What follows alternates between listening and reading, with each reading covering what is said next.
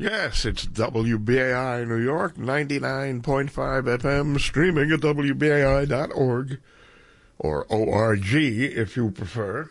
And it's time now for Niteshift, Mike Sargent and all the crew.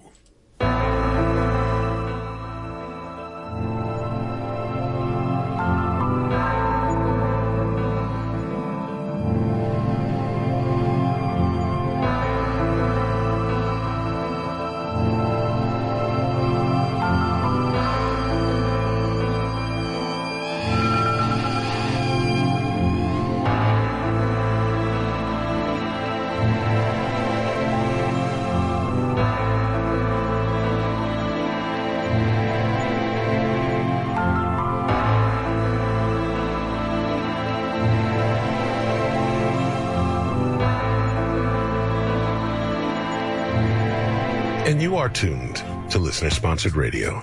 WBAI 99.5 FM in New York and on the web at WBAI.org. And it is Halloween.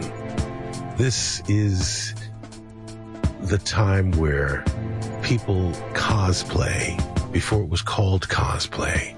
People get dressed up as their favorite characters. There's a probably a parade that's just finishing now in the village. Normally, when we were younger on Halloween here on Niteshift, we would do something very special. And specifically with my co-host Joe Mauceri, who is the uh, editor in chief of FearsMag.com, who at one time was known as Joseph Macabre and JB Macabre. I'm sorry, JB Macabre. Sorry, sorry, JB Macabre. JB Macabre. And and but now that we're old, and and it, this entire year we've been celebrating the 30th anniversary of Niteshift, which is hard to believe because that means I started the show when I was nine. But uh, I, I have to say that uh, it is a welcome, uh, a Halloween welcome gift to have Joe Mauceri back on the show. Thank you, Joe. Thank you, Joe, for coming down and Thank you. gracing us with your presence. Pleasure to be here. So, Joe Mauceri, uh, here's my question for you. Uh, it is Halloween, and uh, now you know Halloween is is something that you know it takes on different things. It is one thing when you're a child, and then it is another thing when you're an adult. You know, it's it's what let's say it's one thing when you're a child, it's something else maybe when you're a teenager, when you're going to college. You know, if you do the whole party years thing, and then if you become a parent that's sort of like I, there, I think there's a period where depending on the kind of person you are like when you're in your 20s early 30s like halloween ceases being a thing unless you go to a you know costume party and then if you have kids then Halloween becomes a whole other thing. It's sort of, you know, you trying to give kids whatever Halloween was for you. And then when you get older and your kids grow up, then, you know, now what is Halloween? So, Joe Mauceri, Yes. uh, I, I want to hear your Holly, Halloween journey. What was Halloween for you as a kid? I, I- I'm very curious. well, I think when the time we both grew up, it was a very much a community thing, going to school in a costume, having a pretty much safe neighborhood where you could go trick or treating. You know, you had a community, you went to people's houses that your parents were friends with, or uh, you went to some of the local mom and pop shops, uh, from the bakeries to the to the produce folks and etc. And they were giving out candy. Uh, I do have to say that I lived not too far away from a outdoor mall called Atlas Park, and over the weekend they had a you know local trick or treating for the kids. They call it a trunk or treat too because they have sponsors come on with cars and they fill their trunks with goodies and so the kids can go to the stores and as well as those who show up with their trunks filled with goodies for the kids. So it's They like a kid's tailgate party. Exactly. Exactly. And and that kind of has the feel of what the community trick or treating used to be like. Um, there was a bookstore. There's a bookstore for kids in the uh, mall as well, and they did an 80s, 90s Stranger Thing kind of event too that tied in and overlapped with the trick or treating. So it was a nice festive family day. I went over and, and, checked it out to, to see what they were doing and stuff. Uh, you know, of course, I have my daughter who's too old to do that kind of thing, but she's still like celebrating Halloween in her own way. And, you know, I still do. Uh, a friend of mine has a annual. This was his 17th year of doing a Halloween costume party at 235th this past Friday night, and I went and I was one of the judges. And I have to say, it, it, it was a little bit disappointing in in the fact that most of the people who came in costumes, uh, they were either totally store bought or they were store bought with a little enhancement like makeup. And most of the women were dressed in costume, whereas there were a lot of guys that just didn't even bother to come in costume. Or they basically wore their street clothes and maybe had like a mask with them that they could put on. You know what I mean? Well, they just um, came to look at the sexy girls. Well, you know, it's interesting. You but there that. weren't there there weren't there really weren't a lot of sexy girls. I mean, I don't mean that there weren't a lot of Wait, sexy what girls. What kind of party is this? There's no sexy girls. What do you there mean? There weren't a lot of sexy girls costumes, and the one, at least the one, uh, Andy does one male winner and one female winner, and at least the. Uh, the female winner, this woman April, did her own D, DIY costume and uh, came as Mother Nature, and and it was it was impressive. She did a really nice job. So it was nice to give the prize to somebody who at least had, had put some effort in, and thought into it. You know. Well, you know, it's interesting you say that because I think New York and LA, uh, specifically, you know, are where you really see some of the most imaginative costumes. And over the years, you know, even just on Instagram, you know, there are these subway accounts that show people in the subway in their costumes, you know, original costumes, costumes that people came up with. That, that's the best thing to see on Halloween when you're out and about in, in New York City. But mm-hmm. I also think, like I was saying before, you know, costuming and getting dressed up, you know, eh, Halloween has always been a time for people to do that, but cosplay and science fiction and dressing up and just the, the, the, the, the concept of cosplay and people even know what it is when we're saying it now. Uh, the, the culture's changed. So costuming is on another level, meaning you can buy a costume for just about anything. Something comes out, there's a costume for it. I've seen some, uh, costumes that people have come up with that are in enormously poor taste. Uh, mm-hmm. let's just say some right wing costumes that I've seen in regards to uh, you know, what recently happened to Paul Pelosi. But I, I also think that, uh, well, let me, let me, before I, I give my thoughts on that, I want to, I want to jump back now. So you had kind of that ET childhood where, you know, you went around in a costume and you got bags of candy and, uh, you dressed up and do you have any memorable costumes from your childhood before we move into your teen and, and young adult years?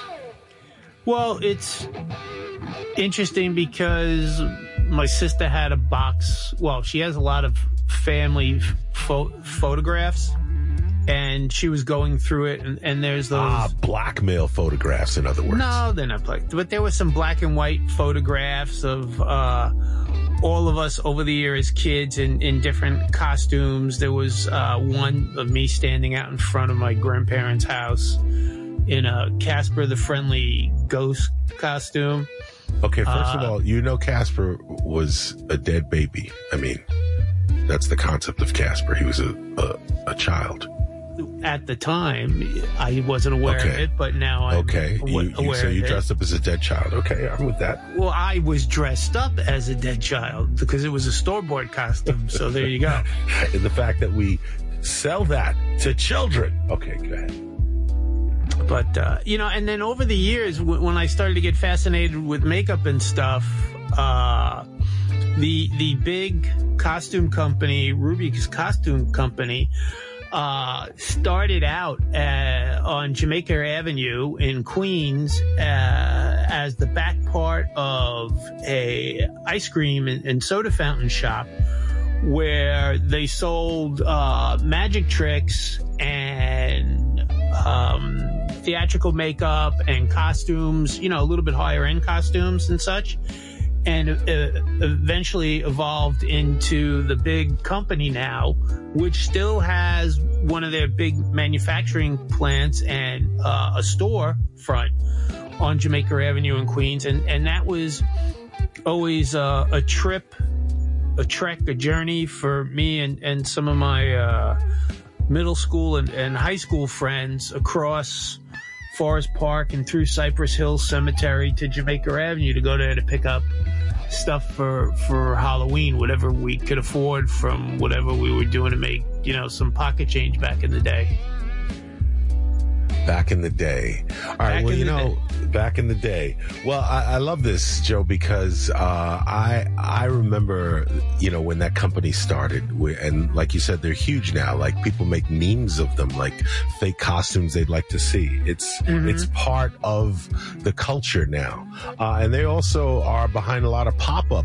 Halloween stores, which is a thing that evolved in the last 10 years or so. So, um, now, let me ask you now, considering the fact that you are who you are, and it's interesting because I have a friend, her name is Kiri, and, you know, the first thing, I hadn't spoken to her in a long time, you know, pandemic, you're reconnecting with friends this year, and first she's like, Oh, what Halloween parties? You know, do you know of any Halloween parties? You know, and so she's totally, she's, she's gone at least three or four in this season and loves to get dressed up.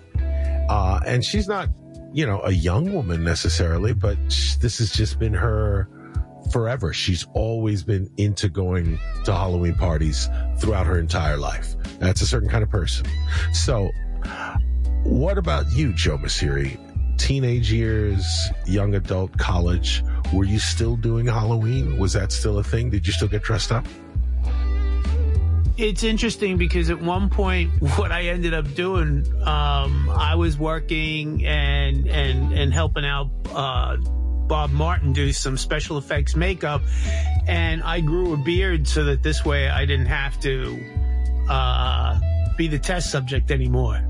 So I I like the fashion of Halloween like I have a, a, whole bunch of Halloween and scary ties and some sports jackets and uh, I've got the some, fashion of Halloween with Joe Mauceri. There you go. That, so that I can dress for the occasion, but I don't necessarily have to put on makeup and go that whole route.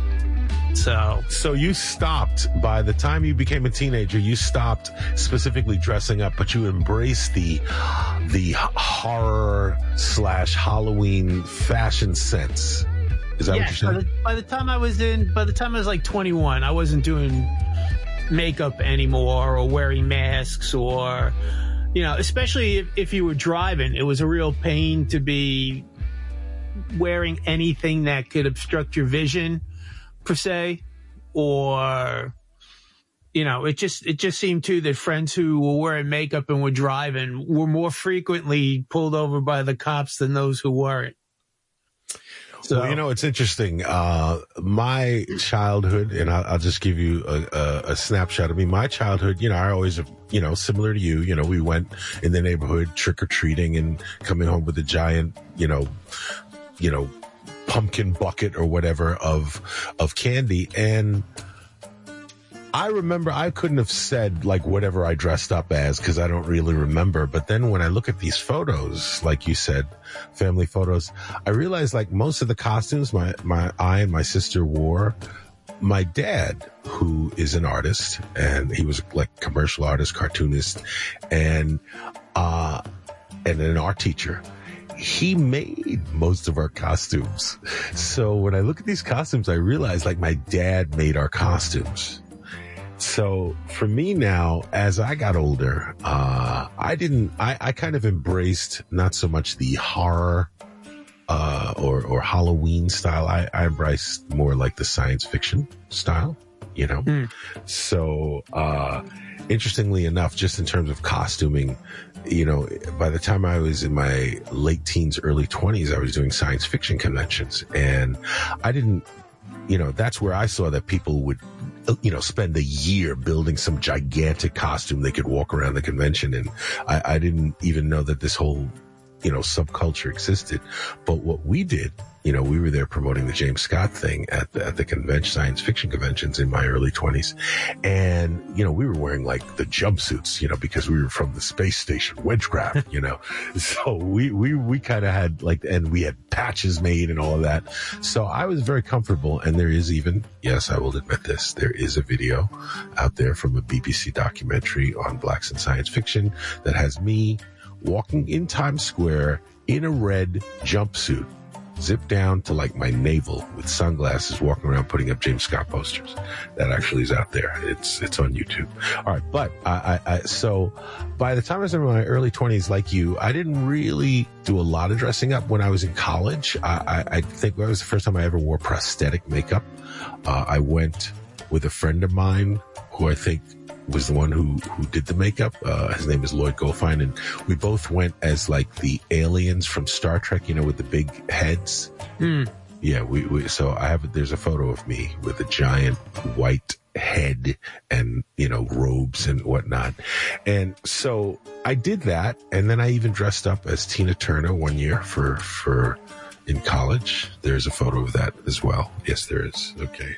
Uh, so when so, when when you were experimenting, uh, you would no. I was just you know I was I didn't care. I was you know young and and you know anyway. So I that was me in the twenties. So uh, and and you know I was doing enough weirdness in my own life. You know, acting in a film where I was had to shave my head and had like little devil's spirit glued to my scalp, you know, stuff like that. So, you know, I didn't really, Halloween was something like, yes, if there was a cool party to go to, great. I'd come up with something.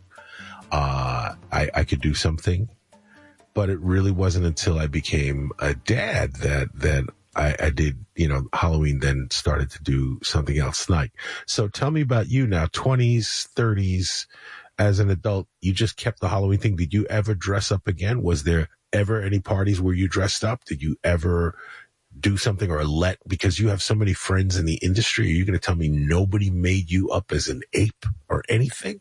Nope. Nope. In fact, it was really, it was really funny because, uh, I don't know how we ended up that way, but but uh, Ed Flynn, the graphic designer and artist of Better Wear a Hat, that I uh, created Fears Mag with, um, we hung out one Halloween and uh, he did this whole uh, werewolf thing, but he was like uh, he what, had on what's his a, what's a werewolf thing? well, he did this really great werewolf makeup, but he was wearing a uh, uh, he, he was like a Playboy werewolf. He was wearing a smoking jacket and and a uh, tuxedo shirt and uh, patent leather shoes, and uh, I think think he had tuxedo pants on. You know, the ones that used to have the the satin stripe down the side, kind of thing. And Okay, uh, okay. and and we were we were hanging out And how, for and how were you? He was he was a cool werewolf. What were you? Well, I have I have this uh, motorcycle jacket that uh, I think you've seen. That a friend of mine who is uh, a painter and artist, uh, as a thank you for doing some of his PR for two of his shows, took and did a whole painting on the back of the jacket, and then uh, design, you know, added some other pins and accoutrements to it. So that's kind of like my Halloween jacket. Uh, and I usually wear my, my black tuxedo shirt with, uh, this, this really nice Halloween bolo that I have. So in other Uh, words, you just go as a totally cool dressed Joe. That's your Yes. costume. Okay. Yes. Uh, actually, and- well, back in the day- Hollywood ge- ha- Halloween gear. Uh, back in the day, like I, I used to go as JB Macabre. Who are you? I'm JB, Macabre. JB Macabre. I got you. Joe Mauceri. So JB Macabre. there you go. Now, let me ask you, um, and I know we've talked about it on the show. Uh, we've talked about why people like to be scared, you know, how it reminds you you're alive and the thrill of, of being scared in a movie and, and why scary movies, you know, have, you know, always existed and will always exist and, and how great you know, we're in a renaissance of, of horror film in the last 10 years. Of course, there's always a lot of stuff out there that's not that good, but we've had a lot of great horror films in the last 10, 12 years, which I, I couldn't say at any other period, maybe except the 70s. So, uh, what do you think Halloween is today versus what it was? I mean, you heard about what happened in Korea. Mm-hmm. And, um, you know, one thing about Halloween is it's a, it's a time, you know, one thing about human beings, okay, is that there is a need, I think, and this is something, you know, maybe we'll do a show on, but there's a need for not so much anonymity, but for being able to be someone who you're not you know, whether it's, uh, uh, uh, hiding behind a persona on social media, you know, and, and we all know what used to happen in chat rooms and we all know, you know, that there are trolls on one extreme, but, you know, the, there is a need or, or, or a part of us that is attracted to wearing a mask. So, uh, for you, what do you, what, what's your analysis of, of, what Halloween means to society. Uh, uh, and if you have any thoughts on what happened in Korea and just how, you know, why so many people just wanted to be around so many people if, uh, you know, post pandemic and all of that. Uh, and, and, what do you think Halloween is, uh, in terms of uh, a societal release or, or, you know, you know, for those who don't dress up, they enjoy seeing those who do. You know, I mean, there's the spectacle and the parade and all of that, but there's also, you know, the last week people are going to costume balls. Costume balls have always existed. So, Joe Mauceri on Halloween. Talk to me. I think, uh, in regards to what happened in Korea, I don't know what that's all about because if you look at the pictures and stuff that was happening, that was just people getting together. There, I didn't see anybody that was in a costume. They weren't dressed up. They were going out to these these clubs that were doing this Halloween event, and it just seemed like over there it was like another New Year's celebration or a St. Patrick's Day. It was an excuse to get together. Yeah, to get and, out and go in out. crowd, right? And and from the the diversity of the crowd, it almost sounds like it was. I feel that it was just like a, a flash mob or something like that. That for the way that all those people showed up, and it was such a diverse crowd that it seems like some kind of uh, message went out via social media and all these people showed up. But it's a conspiracy I, theory, Joe. You got a conspiracy theory about Korea? No. Oh. So, but at, you know, at the end of the day, it, it wasn't like the New York City Halloween parade and how you know back in the day when when I uh, was at the bar and you would get the crowds in, or you know uh, around Halloween they used to do wigs. When you say you was at the bar, you mean when you used to work at a bar downtown New York? For those who don't know your entire history, yes. So. Uh, and you would get the crowds for Halloween, especially uh, uh, on the, you know, if it's falling on a Friday, Saturday, and even a Sunday, you get bigger crowds than when it's a Monday or any other time during the week. But then right near Halloween, there, there also used to be Wigstock. And that used to bring in a big crowd. So I don't see anything in this thing that happened in Korea. Uh, haven't heard anything from the images that I've seen. It doesn't show appear, for all intents and purposes, that these people were doing something that we would come to associate with Halloween. It just seemed more like an excuse for a social gathering. So that's okay. okay. That's, all right. That's just my uh, take okay. on it. Um, right. Halloween, it, it, what it was, what it is, and why. I, I think it you know, depending on the city that you live in, it, it means different things. Um, cities like you know the Halloween parade or the West Hollywood Halloween uh, event that takes place in in Los Angeles. big Angeles. cities, big cities. Cities. You're talking about big cities. Yes, that that they tend to take on a more uh, socio-political overtone in what people do because those things are though those events are covered more by the media albeit even if it's just the local media and people have a chance to you know voice their opinions and thoughts. Whereas when you talk about cosplay and uh, a comic-con it's a whole different thing you know? Uh, those people get to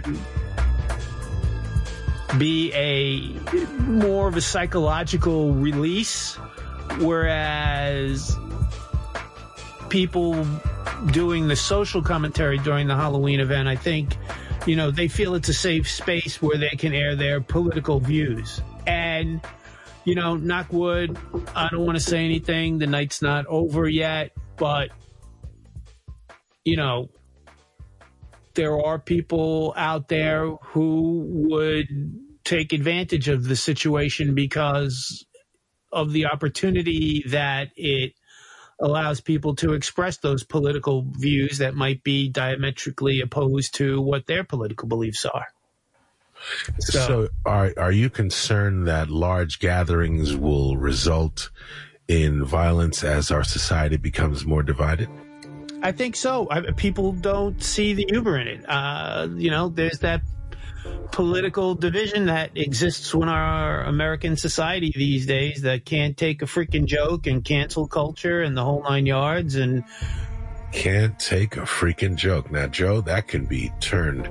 I, I, the the usage I, I I interpret you meaning it for could easily be twisted and and utilized and weaponized. I hate to say. So, uh, I mean, there's a lot to unpack here with what you're saying, but you, you're saying you're okay. Your concern about the future of ha- Halloween and large events based on this Korea thing is that you know, violence can erupt at any time. Is that what you're, is that, and you're concerned about the state of humanity?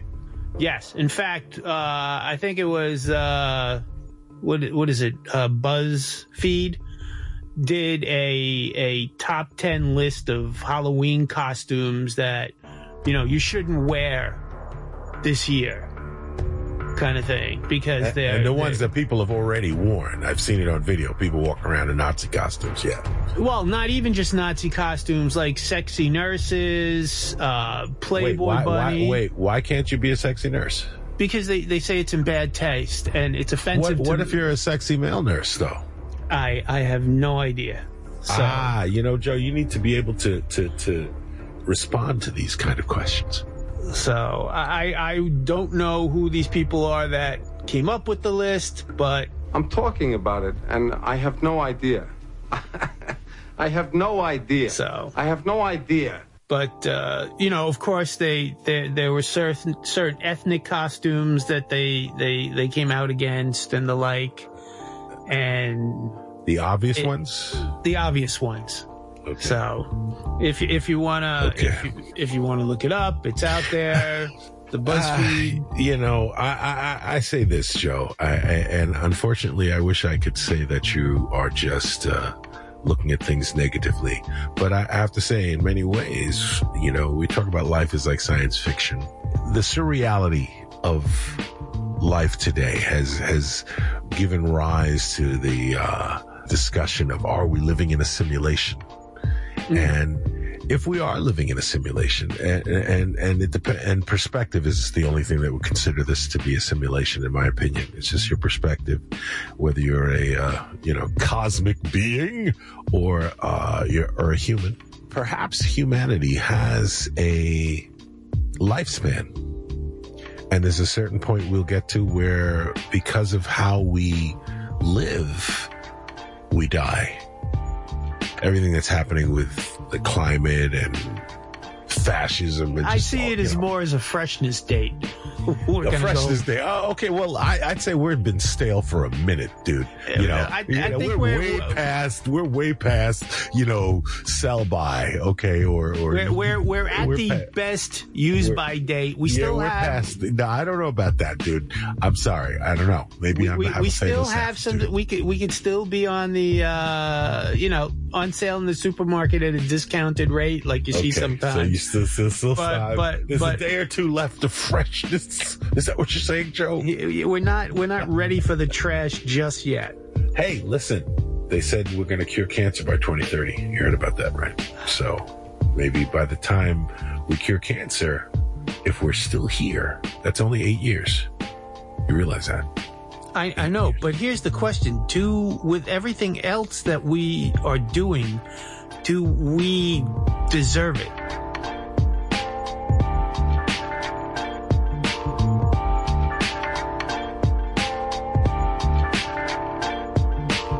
There's a lot of reasons why you would want to erase history or rewrite history and not want, let's just say, a sector of the population to not know about their history, but just human beings in general not knowing their history means they can't learn from the past. and You how know, can you be better Exactly. How do you improve? How is it that we, you know, we're not much, much more advanced globally as a species? Forget, you know, like we haven't even gotten to the point where we can even look at ourselves as just as one species. We're we're not even at that, you know, that uh, Star Trek point of, you know, the, you know, w- where we we we recognize we're all human. We're not even at that point yet. We're still killing each other. What? And, and I have to tell you something, which I, uh, I've been watching the uh, the first installment of uh, the Immortal Chronicles uh, interview with the vampire on AMC. Oh, how is that? I heard it was. I heard it was. It was much better, and and it should have always been done that way. Um, I think the biggest hook for this is that the premise of the TV series is that Louis de Pointe du Lac, the vampire that the journalist first interviews, has resummoned him now 30 years later after the initial interview. And he's doing he's doing the interview again. The vampire sends the journalist the tapes, which is the whole catalyst for the whole thing, and sends him a letter to come kind of thing. So he's never really written the first book after their first set of interviews. And so basically it it's a whole thing of of also how the perspective of the vampire has changed and and and how the journalist has also changed with age. So it's it's it's really It's very reimagining of her book and on an updating in many ways. Right. And also, uh, they've made, uh, Louis Creole. Interesting.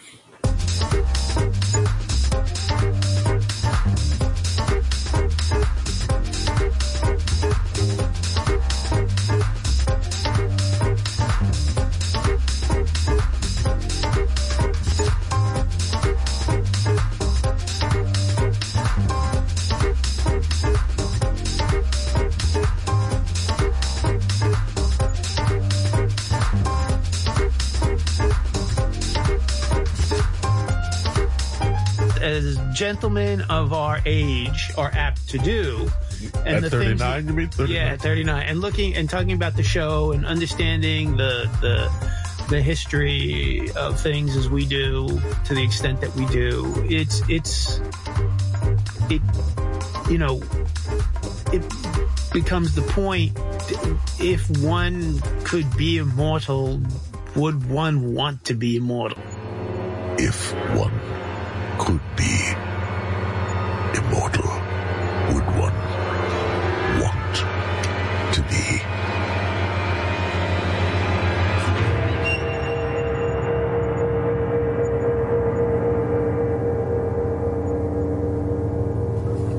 Good question, Joe Mauceri. Well, Joe Mauceri, I thank you uh, because now we're going to go to the pre-recorded segment, and Okay. I, I think it's a great, great, great uh, point to stop on. And it is Halloween, and it is 2022, which is just to even live in this year and say this year sounds like science fiction to me. We did a show many moons ago, and and this because it's Halloween, that's why I'm going to play it. Where J- Chris and I and Valley, do you remember Valley? Yes. We went to the premiere of the first Saw movie. Yes, I remember that like it was yesterday. You remember it like it was yesterday, and we went to the premiere and The uh, after party. the after party. Yes, we did, and we we for whatever reason we we Liquored got up Cary Elwes. we liquored up Cary Elwes and uh, the producer and the director and all that. Anyway, Cary Elwes decided he was going to come on the air. This is Cary Elwes, the the actor who was in, you know, the The Princess Bride the Princess Bride, and all these films, and and he was in, he was the star of Saw, and, and he decided he was going to come on live and do the show with us, uh, and this is that show. That's that's what you're going to hear. This is from what year did Saw come out? Uh, I don't know off the top of my head. That was, it had to be like around 20 years ago. Oh, more than that, dude. Let's see. 2022. Saw. 2004. There it is. Okay, 2004. So this is an episode from 2004. This was recorded live. This is back when we were on 120 Wall Street. We Yep. brought the actor Cary Elwes decided to come on and do the show with us live. And, and how do you remember it like it was yesterday? Why do you remember it so well, George? Because Chris was wearing his Incredibles jacket. Yes, he was. And the party was at that club in the basement of the Chelsea Hotel. Yes, it was. Joe Mauceri, good memory. You weren't So- drinking then. You weren't drinking as much as the rest of us then. Yes, So- more so because I had girth and and The girth. plen- plenty to absorb the alcohol. Well, there's less of you now, Joe. You're young, you're stronger, faster, better. All right, so uh, so 2004. Wow. So yeah, so so Cary Elwes decided to come on, and uh, and and who did we have? Was it Leigh Whannell or who, who who was it? It was Leigh. Was it? It was Leigh's co-starred, and I don't. No, well, Leigh went out, but I mean, who who was on with Cary Elwes? I think it was. Uh, I, I don't remember because I didn't come up to the show. oh, you didn't come I up had, to the show. That's right. I had someplace else to go. You had someplace better to be. You go to hell, Joe. Well, now you're going to hear what you missed. How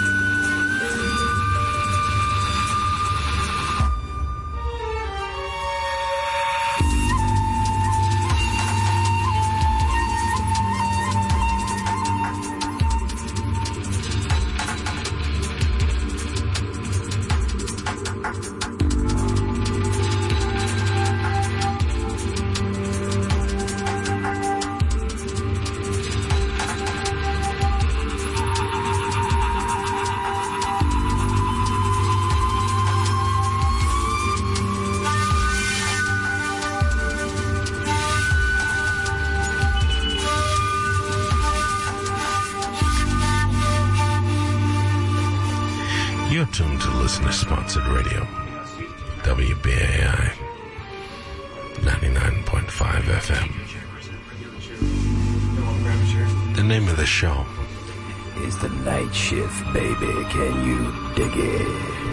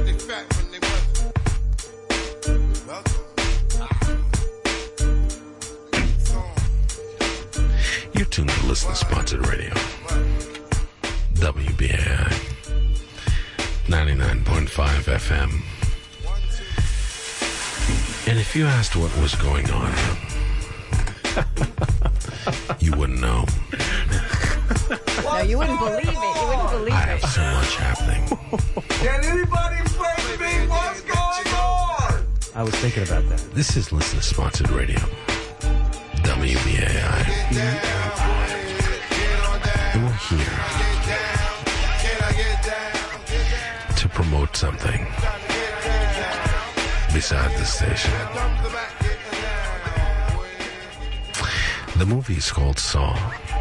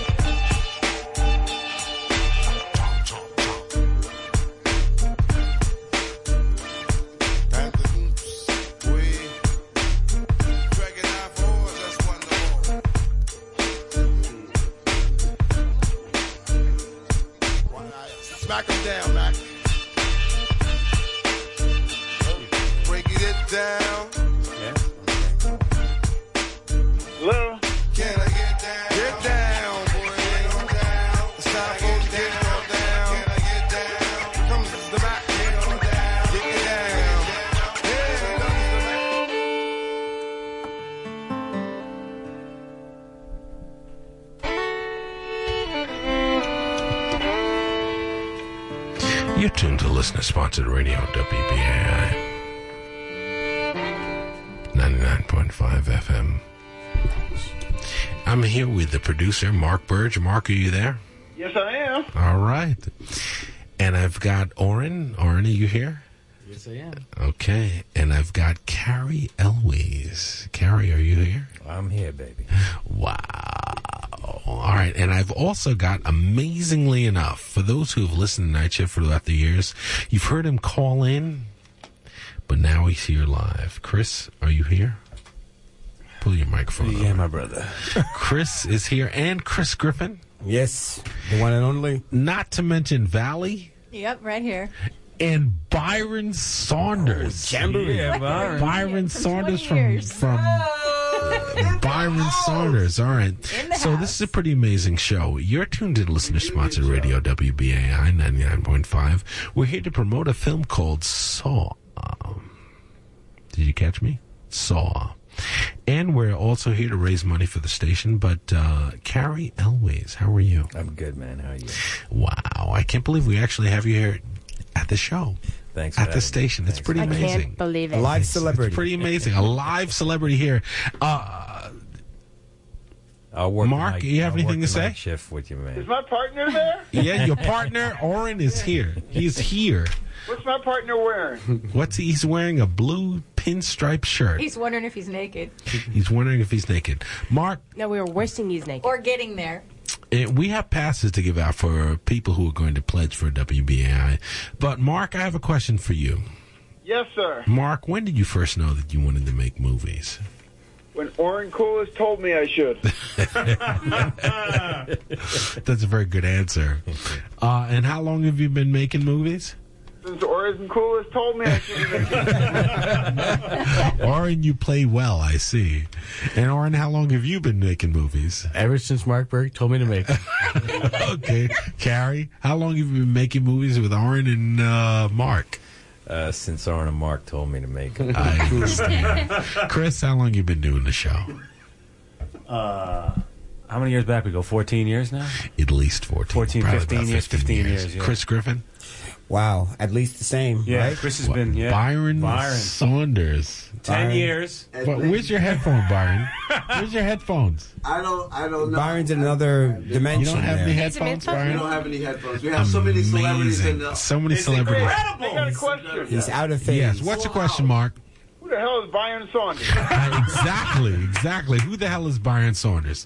Well, for those who've just tuned in, you're tuned to listen to sponsored radio WBAI 99.5 FM. I'm Mike Sargent, and we have Cary Elwes, who is the star of a new film that opens this Friday. It's a thriller. It's called Saw. That's S A W. And we have the producer, Oren. How do I spell your last name, Oren? K O U L E S, Koules. K O U L E S. Is that Greek? Yes, it is. Oh. Mm. And Mark Burg, B U R G. How do I spell your last name? Oren will tell you. B U R G, Burg. B U R G. And you produced this film with Cary Elwes as a star. What would you describe this film as being? Hot. Without giving too much I away. understand. All right, let me let me let me move in on Cary because he's the actor. He's merely the talent. These people are the money people. Cary, what made you want to do this film? Considering your career and your resume, Princess Bride, all these other films that you've done, you've been a nice guy. Yeah. Occasionally, like in uh, Liar Except Liar, Days you've played Thunder. the guy who people don't like. But Yeah. what made you want to do a film like this? Well, um, actually, Aaron and uh, and Mark sent me a, a, a tape, a DVD, as a matter of fact, of the a scene that the director had put together and the writer, and it was about twenty minutes long. And uh, Aaron just said to me, "Listen, just email me back once you've once you've watched this little DVD. Let me know what you think." And uh, this DVD was about the most compelling little scene that I've ever ever watched uh, on, on on my TV screen. It was the most compelling. I lost my mic there. Here we go. And uh, what's going on here, man? it was one of the most compelling little scenes I'd ever seen. Okay. And the director clearly had a, an amazing vision. Okay. Uh, it was a sequence where um, one of the characters had a reverse bear trap on her head. And uh, I just sent an email back to Aaron saying, wow, with, a, with an exclamation mark. That's, that's how I knew right away that I want to be a part This of is something you want to be a part of. Yeah.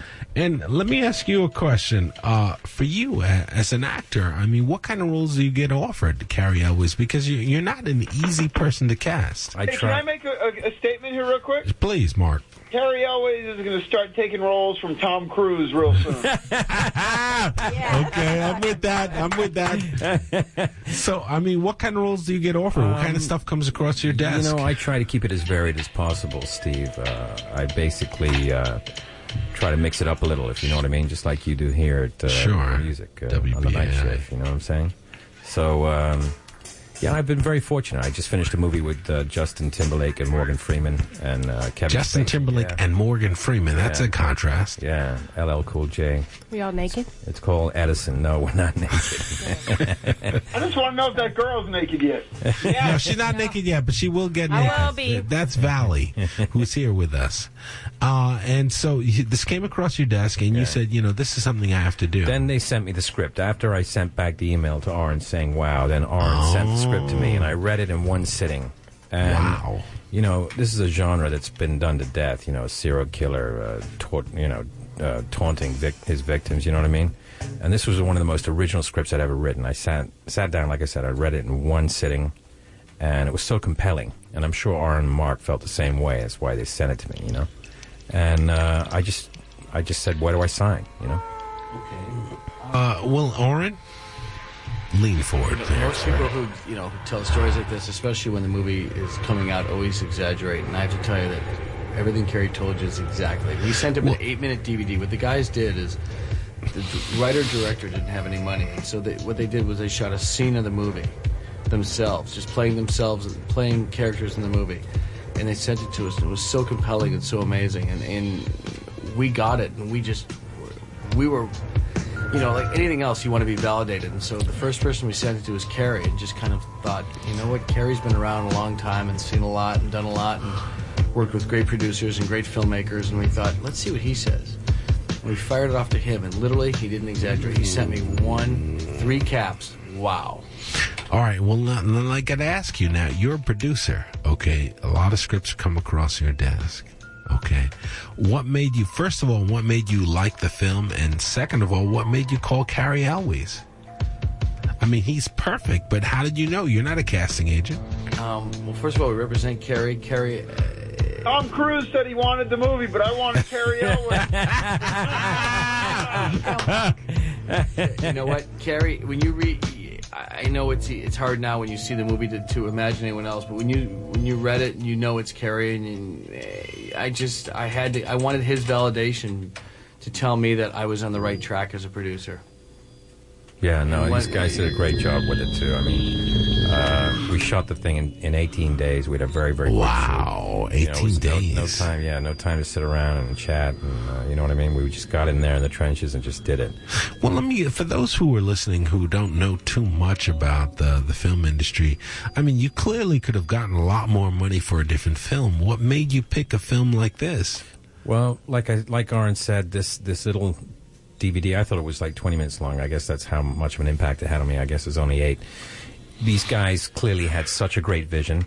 Uh, I could describe it to being uh, something like a cross between Silence of the Lambs and Seven.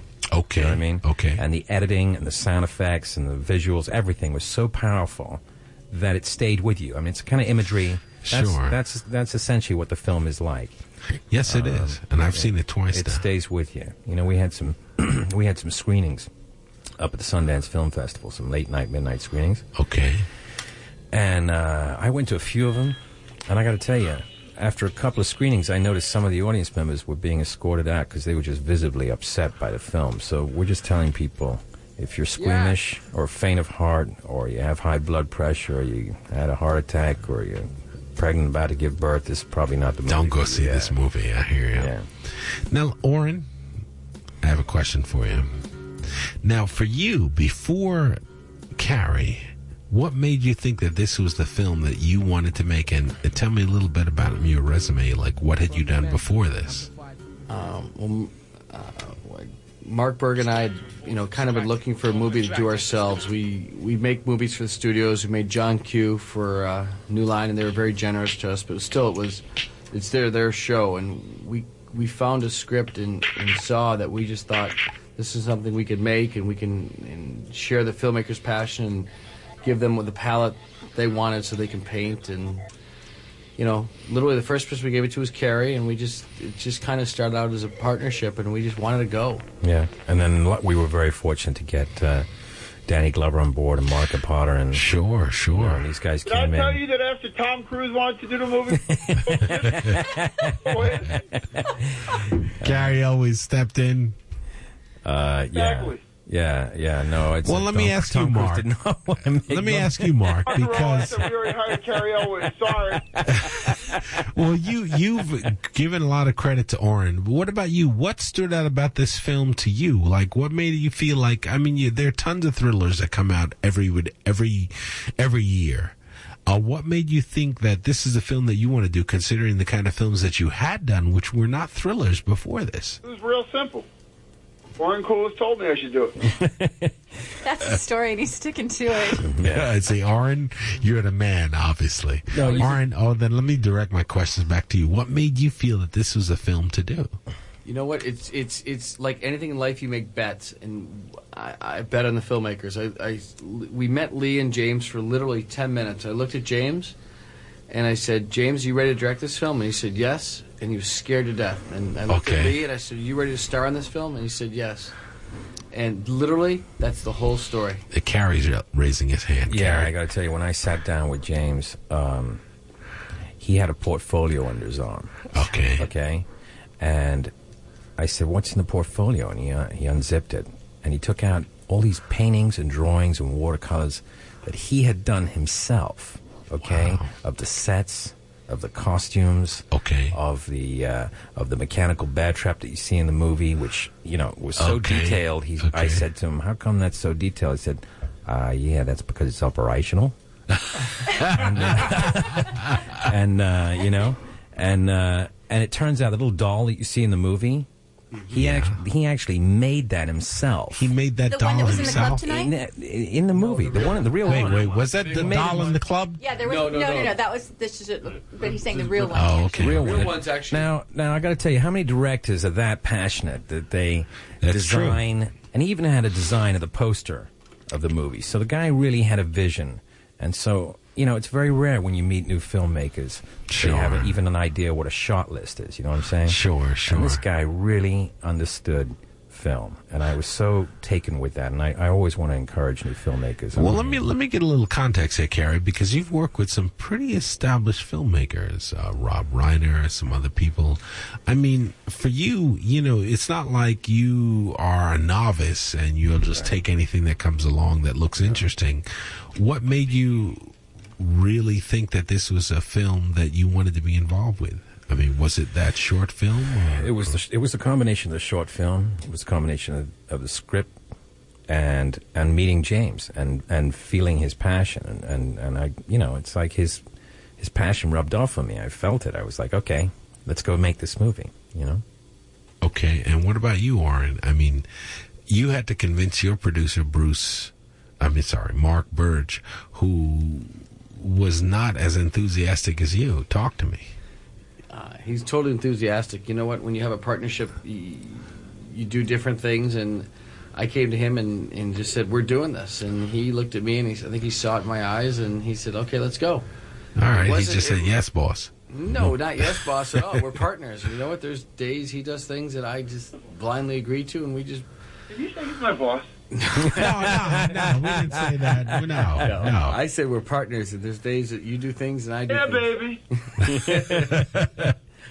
no, th- you know what? It was the.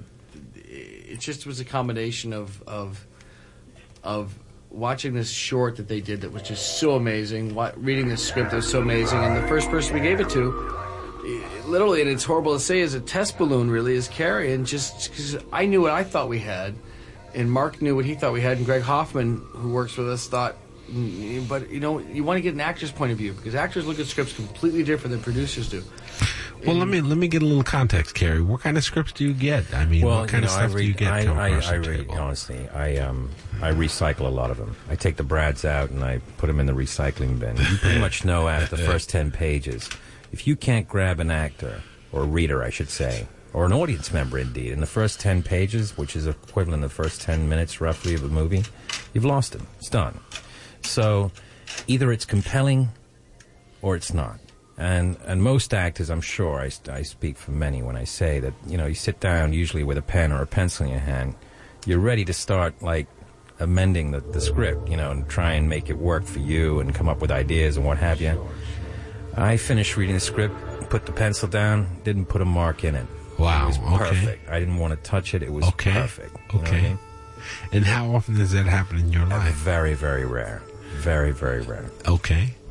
Do you get like And- discouraged too? Like, you just go through like a year or two, or Oh, sure. You know, it's like just uh, don't find anything. It's rare. It, like I said, this this project reinvented the genre, reinvents the genre. It, you know, most of these films that you see that deal Yes, with, it does. Yes, with it does. slasher films, you know what I mean. You, you you've got some woman who's being objectified, who's half naked, running through a house with some serial killer with a knife chasing. You know what I mean? And this was so original and so different that you ask anyone who's seen it. You guys have all seen this movie. Yeah, it's so original. You were- you didn't you didn't get the ending. You I, would, I would say it was inspiringly brilliant, which I've told you guys at least ten times on the drive up. And the thing he was telling me, what he was blown away with when they first sent you the, the DVD Yeah. was, you know, the puppet coming in on the bicycle was in that that Yeah. short thing. Was that that in said- the short? This little bup, little Yeah, puppet I mean, comes it's just- out, and I go. I, I turn to my wife. I go, "What the hell?" you know what I mean? And it keeps you guessing. Yeah. But the film is is um, I mean the audience you saw how everybody was reacting. I would say um, everybody you know Friday night make plans to go see Saw because Sure. it is I mean and your performance in it is, is, is outstanding. Thank I mean you, I mean you know you know we- It's we, talked riveting. about it and it was just Thank like I mean um, it's amazing. It really is amazing. Well, let me ask you another question because you play a surgeon, and at a certain point, I don't want to give it too much of the film. Yeah. You're at a point where you're kind of dying. Yeah. Oh yeah. And how did you research that? Where you're all I was very fortunate. I went down to uh, UCLA and met with a very nice neurosurgeon who spent time with me and gave me a lot of insight into what uh, the procedures and uh, and what what life is like as a neurosurgeon. You know, and um, he asked me what the movie was about. I tried to tell him. He was like, "Wow, that sounds really strange." exactly. So, uh, yeah, I, I did a little bit of research there, and then for the most part, I just because the part was so well written. You know, you're looking for a character as an actor. You're looking for a character that's not one dimensional. You're looking for a character that has range, that's sure, it's broad, that's colorful, that's you know, that has highs and lows, and has it's com- complex. You know, it's, Sure. there's gray areas, not necessarily just black and white. And uh, this character was so interestingly complex. It's a guy who's who's self-centered and egotistical, and he's very complacent in his marriage, and he really Caught up thinks, yeah, he's caught up with himself. You know what I mean? And suddenly he gets his comeuppance. You know what I mean? In a big way. In a big, big way. And uh, he's forced to realize uh, a lot of truths very, very quickly. Um, get, you know, by, by Well, let, let me ask you now, into just these, just these circumstances. Just, you know what I mean? asking you as an actor because you have such an appealing face. You're such a like. You look like Oh, a dear. nice guy. You know. totally hot. Eh. Totally hot. Actually, you know, you are. You have that effect. I mean, As. Elena says. Let me tell you, this room is. I can't packed believe how many dates I've been on just watching Princess Bride. Yeah, you guys could just see us online. Thank you. All by myself. Thank you. Thank There you. it is. As the women Thank say, you. you. are totally hot. I just watched okay? Days of Thunder. Man, You're you look like a hot in lead- that suit. Oh yeah, Thank that's you. turning red in here now. Thank you. All right, there it is. You it were so mean, but Cary. dang, you look so good in that little jumpsuit. Thank you. Thank you. All right, Cary. You were so so mean to. Tom Cruise, but I couldn't help it. You So- so We had to like you anyway. Thank you. See, I can't. I can't. and now he's stealing all his roles. You see, right? Lauren? I mean, you know, and, and Mark, you know, it's I like should be uh, so lucky, really. All right, so I can't comment on that, Cary. But but but again, you you, Yeah, you, have can. You talked to me about it this you morning. have the the imitation of like the imitation. You have the uh, semblance of such a nice guy. Uh, you know, a role like front. this is is a, a role where we find out this this character really has flaws, Yeah. and really has some things that are that yeah. are wrong with him Yeah. that are maybe not so you know yeah. likable. Yeah. Uh, is that a challenge for you as an Oh actor? no, I love that. I mean, I, I, I, you know, we're none of us perfect. Okay, Sure. we're all have gray areas in our lives. Okay, Sure. and so I think that's much more interesting to play on film, or and even to watch on film for myself, just as a viewer. You know. So uh, when I, like I said, when I see a character that's complex and has some depth to it, um, that's that's intriguing for me. I'm, I'm I'm I'm immediately drawn to that. So I, I can't if I see a character on the page and it's just like a one note guy all the way through. Uh, so I'm I'm yawning. It's done. You know I Okay. mean?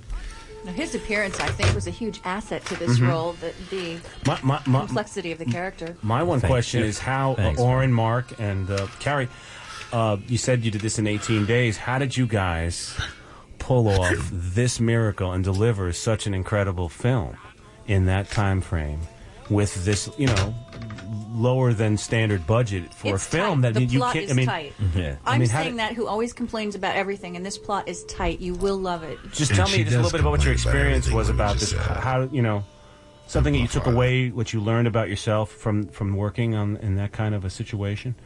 You know what? I, I keep saying the same thing. It really comes down to, to, to James and Leigh writing the script and uh, Gregg Hoffman pulling it uh, as a producer out and getting Cary and Leigh as actors and and Danny Glover and Dina Meyer and Monica Potter and Shawnee and everyone else that chipped in and Benito Martinez. But it was really about Cary and Leigh locking themselves up in a room and bearing their souls. And you know what? Actors go to classes. Actors go. Actors go to workshops. But you know what?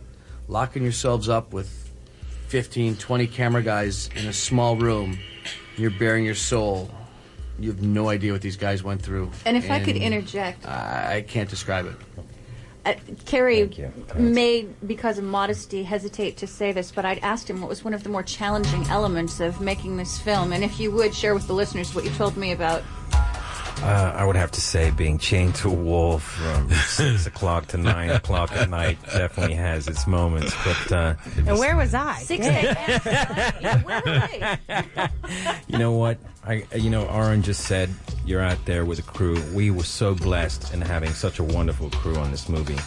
They were so supportive of the film. They worked so hard. I've been on a lot of movies. These guys worked so hard, sometimes through the night. We, you know, the scenic painters and the, the props, props guys and the, the, the costume designers. They were working through the night. We come in the morning. It's five five o'clock in the morning. They've been working all night. Mm. Wow. And so, you know, everyone came to this project because they were passionate about it. And I think that shows on the film. Sure, I, I agree completely. I, I think it does show on the film, and it shows that you know you're pushing the envelope. Yeah. You know, there there are things that that are standards of whatever the genre is. If it's a thriller, Right. there's certain things you expect when you go into a thriller. If it's a horror, there's certain things you expect. And what I what I enjoyed about the movie is all the things that you don't expect to happen happen. Yeah. And uh, especially for your performance, because you have to go through quite a bit. I don't want to give out the story, but you have to go through quite a bit. I have to believe that you care about some of the people in this movie that you care about, and I do. Thank you. thank you. So I have a uh, question. Okay, now, um, yeah, I always wonder this about you know um, actors when they do these films and have to take on a role of the character and they have to do the research and really feel, understand what that character is going through. After this film, is there something that you now all of a sudden is, is has your ideal about life changed? You know, really as a result of like doing this film and having to feel this, you know, uh, all this angst and, and all the, you know, the trauma that That's this, kind of a this theme character- in- in the movie, right? That's kind of the that movie. the, this- it has it really, you know, uh, changed your look or You know, that's a education good question, in? Chris. Um, I would have to say that prior to the movie, um, I consider myself a person who's incredibly blessed. Really, I, I always do. I always thank God. Instead of going to church and asking God for, for for things I need, I always go to church and thank Him. You know, I don't even have to go to church to thank Him. as a matter of. Um, I keep a diary by my bed, uh, thanking Him with blessings of, uh, of things that have happened to me during the day. So I, I, I'm constantly aware of my good fortune. And so uh, that's why I was drawn to this story too, because it, in a in, in a very twisted way, it's a morality tale. You know, this this serial killer is really Yes, it getting his is. It is a victims morality He's tale. trying to get his victims to appreciate life. You know, and I'm very much a firm believer that we should all be really grateful for for all our blessings. Really. Now, what about you, Oren? What struck you so much that you said, "Let me tell my partner to make this movie"? Well, what shocks me the most in listening to everyone talk, and everyone's so mellow here. It's twelve forty-eight. Let me tell you the two 12:48 in the words. the two words that the MPAA said to us the first time they screened the movie. Two words, and I want everyone to listen to these words and think about it. Pervasive terror. pervasive terror. That's the rating. That's the rating. They made a for it, pervasive terror film. That was the first time the MPA saw this movie. They said there was pervasive terror. Mm, I like that. I, I felt like it was psychologically gory, and I mean that in a very elegant way. It Byron. captured you. Pervasive. Have you experienced any pervasive terror in your life? Byron? Saw. Not too often. Thank God. Given- Saw pervasive terror. Given a couple of dates. Pervasive terror. That's funny. That Okay, was go. Mike, you briefly you briefly mentioned how incredible the music was and the art and the costuming and all of those types of things. And Oren shared with me earlier, and I'd like him to share with it. Um, were the people that did those things experienced and necessarily big names established in the industry? Well, we got very lucky. You know, the, the James Wan. You know, when he started doing temp temp music and just started throwing music up against the scenes, was throwing Nine Inch Nails uh, scenes and Nine, and Nine Inch Nails music against the scenes, and we, we thought, wow, this is great. But you know, we we can't get the nine you know Nine Inch Nails. They're actually not even together really, and Trent Reznor's doing his own thing, and we uh, through a friend of a friend ended up with Charlie Clouser, who who writes the music with Trent and is a producer and was in town producing a band called Helmet, which is a big metal band, and. Um, we contacted him. and He's like, "Why? You know, I don't know if I could do a movie." I and so he came down one day, came down to Evolution and watched the mu- the movie and uh, watched the movie. And we all kind of kept peeking in the door and watching him. And he watched See it by himself. going? and he walked outside and immediately lit a cigarette and he was pulling his hair up and like I don't know if that's good or bad. So we uh, we walked out there, James and I uh, and Greg, and walked out there and he said, "Hey," he said, "This is this is great." And we said, "Well, we don't have any money though." He goes, "I'm in." I'm in. Okay, So okay. you know, I mean, we got. He did a phenomenal job. Yeah, I mean, the music is a character. I mean, the score. Definitely. I don't know if I call it Definitely. music, but the score. Yeah. Score is Yeah. is a character in the film. So, very much so. I mean, it's the whole the soul that kind of ripples through it. Absolutely. I mean, but it's not just the music; it's the sound effects. I, I describe the way that, that James cut this movie is like somebody cut it with a knife. Mhm. You know what I mean? Mm-hmm. You feel like not only you being attacked on film. Uh, through through the process of the torture that's going on from these poor victims that's taking place on film, but you also feel the cutting. It's like the cutting with a knife. You know what I mean? Sure. And Yeah. uh, it's very, it's really deeply disturbing the way he did it. I don't know how he came up with it. It's brilliant, brilliant. I think the combination of the music and everything, as I looked around the theater tonight, many people were literally on the edge of their seats and Yeah. leaning forward and just totally engrossed in it. And that music played a big part in it. Yeah, you're right. And it's well, it's well written written it's very, you know, it's on par with David Mamet, who I consider, you know, a brilliant writer. And I commented to Mike before we even started talking to you guys about it. I just said, "Wow, this is so tight and so yes, so constantly, you know, everything is so. I mean, just to come up with everything that's original Yeah. and then keep it going like a little jigsaw puzzle. it is. And then at the end, there's, there's, you know, there's five deliveries of things you're not expecting, and Five that's corpses at, through the roof. you know at least that. You're just sitting there just going, "Oh wow!" So the audience out there that's going to see this this weekend are going to be blown out of their seats. They're going to be And like, stay tuned because wow. we have tickets. Well, that's James. You know, that's James and Leigh's writing, and Cary. You know, Cary and Leigh's acting. It just, you know, it's two guys in a room, and then a bunch of mind blowing flashbacks, and it takes you to places you'd never believed. Well, James Wan is the director. Leigh Whannell is the, the screenwriter and co-star, and Cary Elwes is the star. And you're tuned to listen to sponsored radio WBAI, and we are in the middle of our marathon, and we do have passes for this movie. It's called Saw, S A W. It opens up this Friday. We have a pass for a screening this Thursday evening. If you call 212 279 212 2950 uh, and make your pledge now, you can make a pledge to the WBAI and you can get a pass for you and a guest to a special screening of Saw. Now, you guys are out of town, aren't you? After this. Yeah. Okay. Well, you can go to special screening of Saw for WBAI listeners, 212-279-2950, and it's for a $75 pledge. You can get passes to Saw, and we're going to be talking about the best of Niteshift, which is what you're listening to now. I have Chris, original co-host. Yes, my brother. Byron Saunders. Yeah. Who's the Roger Moore?